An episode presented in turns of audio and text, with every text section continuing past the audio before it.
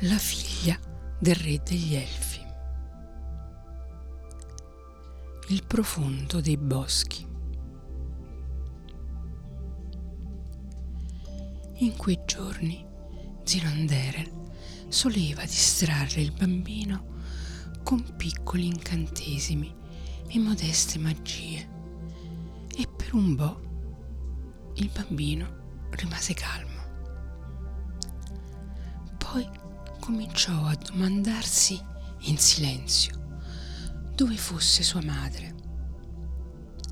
Prestava attenzione a tutto ciò che si diceva e ci rifletteva a lungo.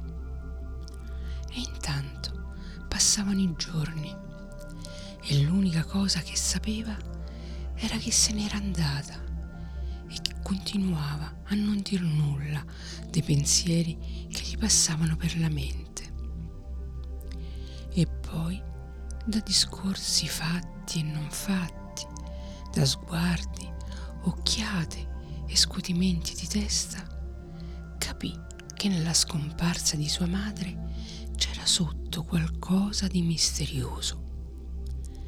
Però non riusciva a immaginare di che cosa si trattasse, perché quando ci pensava gli venivano in mente tutte le cose più strane possibili.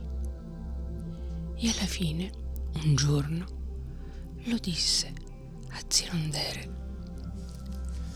Nonostante l'esperienza di anni e anni di saggezza e nonostante avesse paventato quella domanda, non sospettando che il bimbo la rimuginasse da giorni e giorni, non seppe trovare una risposta migliore di quella che la principessa se n'era andata nei boschi.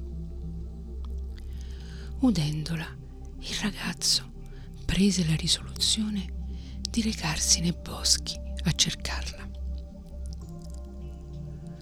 Durante le passeggiate in compagnia di Zironderel attraverso il piccolo villaggio di Erle, Orione era solito osservare i borghigiani passando.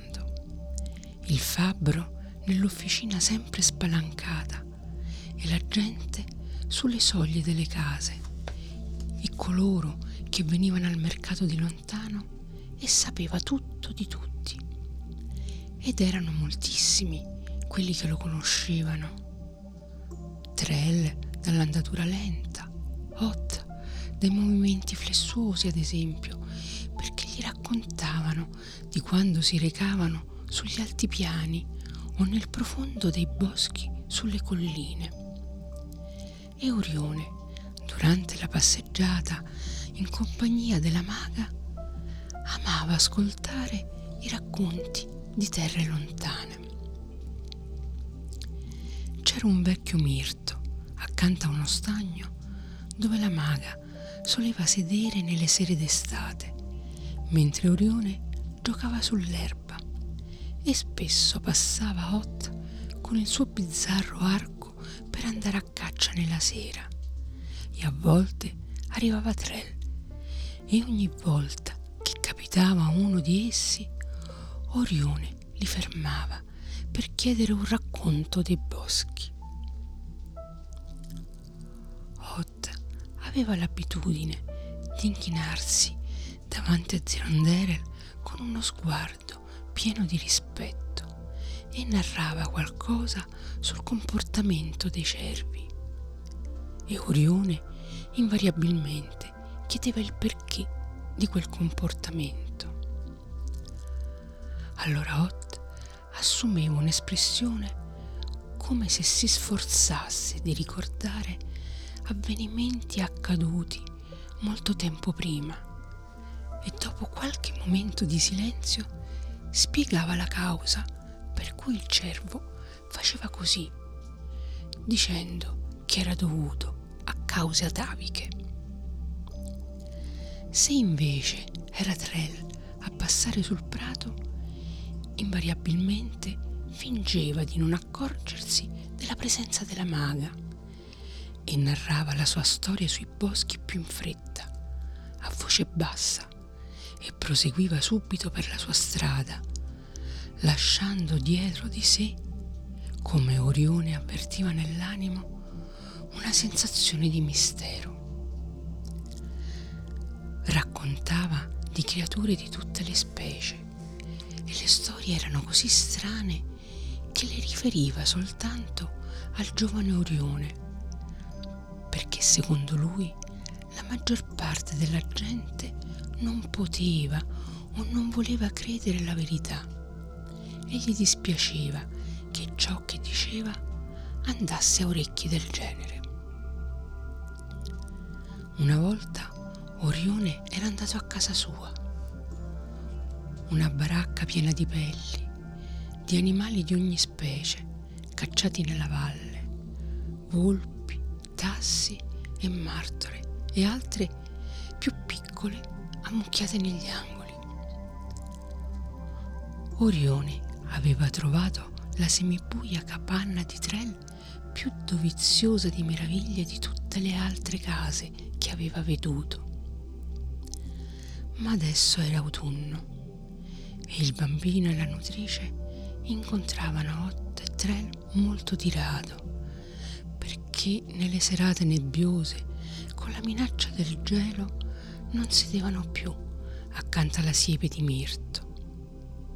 Tuttavia, anche durante le brevi passeggiate, Orione stava sempre attento e un giorno vide Trell allontanarsi dal villaggio in direzione degli altipiani. E lo chiamò e Trell si fermò un po' confuso perché si teneva troppo utile per essere chiamata apertamente in presenza della nutrice del castello, sia come maga che come donna. Orione lo raggiunse di corsa, dicendo portami nei boschi. E Zirondere comprese che i pensieri del ragazzo andavano oltre il limitare della valle e che nessun incantesimo avrebbe potuto trattenerlo dal seguirli. Ma Tre rispose, No, signore, guardando Zirondere con aria di disagio. E la maga prese il ragazzo e lo portò via. E Tre si recò da solo al lavoro nel cuore dei boschi. Ma le cose non andarono diversamente da come aveva previsto la maga. Dapprima Orione pianse, poi si addormentò sognando i boschi e il giorno dopo uscì alla chetichella e andò a casa di Ot per chiedergli di portarlo con sé alla caccia del cervo. E Ot, in piedi, su un'enorme pelle di cervo, davanti ai ceppi crepitanti del camino, parlò a lungo dei boschi, ma non ve lo portò. Anzi, lo ricondusse al castello. Sirondere si pentì troppo tardi di essersi lasciata sfuggire alla leggera che la principessa se n'era andata nei boschi perché quelle parole avevano risvegliato troppo presto lo spirito di vagabondaggio insito nel ragazzo e si rese conto che i suoi giochetti e i suoi incantesimi non lo soddisfacevano più. Così, alla fine, lo lasciò andare nei boschi, ma non prima di aver alzato la bacchetta magica e di aver richiamato con un incantesimo la fragranza dei boschi nella stessa stanza del ragazzo e di aver costretto le ombre provocate dalle fiamme del camino a strisciare lungo le pareti in modo da rendere l'ambiente misterioso come il profondo della foresta. E un mattino Orione sgusciò nuovamente di nascosto sull'erbra crocchiante per la brina fino alla casa di Ott e la vecchia maga lo vide, ma non lo richiamò perché non possedeva incantesimi che potessero stroncare l'amore per il vagabondaggio. Quando presto o tardi si manifesta in un uomo e non voleva trattenere un corpo mentre il cuore era già nei boschi, perché le magre, fra due cose, preferiscono sempre preoccuparsi della più misteriosa. E così il ragazzo se ne andò da solo alla casa di Ott, attraversando il giardino, dove i fiori morti pendevano dai rami e dagli steli che avevano perso il loro colore e i petali, appena toccati, si sparpagliavano sul fango, perché era novembre e la brina cadeva ogni notte.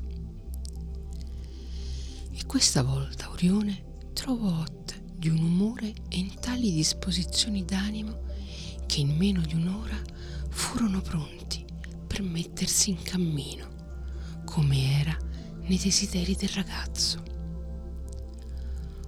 Ot quando Orione arrivò, stava staccando l'arco dalla parete e col cuore era già nei boschi e non poté rifiutarsi di aderire alla richiesta dell'altro.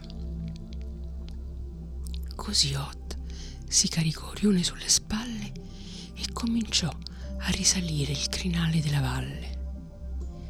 E la gente li vide passare. Ot con l'arco e le calzature che gli rendevano il passo felpato e Orione sulle spalle, avvolto in una pelle di capriolo. E man mano che si allontanavano dal villaggio, Orione gioiva nell'osservare le case sempre più distanti e sempre più piccole, perché non gli era mai successo di vederle così prima di allora.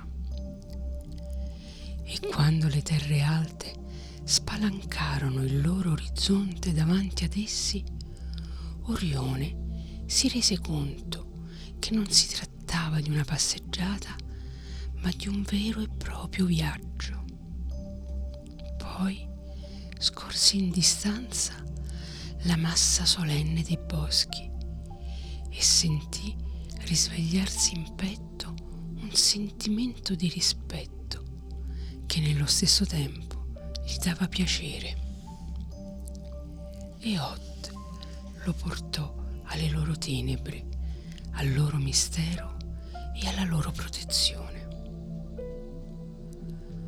Ot entrò nei boschi con tanta dolcezza che i merli che li custodivano, appollaiati guardinghi sui rami, non frullarono via al loro avvicinarsi ma si limitarono a fischiare le loro note di allarmi, assistendo con aria sospettosa al passaggio dei due, incerti se un uomo potesse rompere l'incanto del bosco. Ora Odd si muoveva con prudenza in quell'atmosfera fatata, in quel groviglio di alberi e in quel profondo silenzio perché andare con passo leggero attraverso i boschi era il lavoro della sua vita e vi accedeva come ci si approssima ai desideri del cuore. Poi depose il ragazzo sulle felci aquiline verde cupo e si allontanò un poco da solo.